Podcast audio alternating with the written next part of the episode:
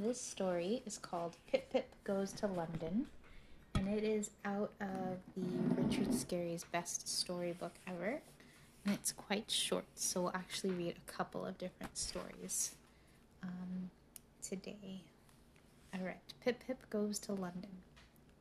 Pip Pit Cat went to London to seek his fame and fortune in the service of the Queen. First, he went to the Tower of London to see if he could be a beefeater, which means a guardian of the Queen's jewels. No, they didn't need any more guards.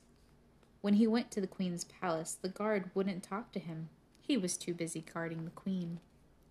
At the Admiralty, where they guard the Queen's navy, he was afraid of being stepped upon, and so he quickly left. Pip Pip was very sad. He wouldn't be able to serve the Queen after all. Oh, the Queen must be very sad too, he said to himself. She's lost her ring. He passed a fountain into which people had thrown pennies for good luck. He saw something which didn't look like a penny. It was golden, and it glittered. It was a ring. Maybe it was the Queen's ring. He showed it to a policeman. They hurried off to see the Queen.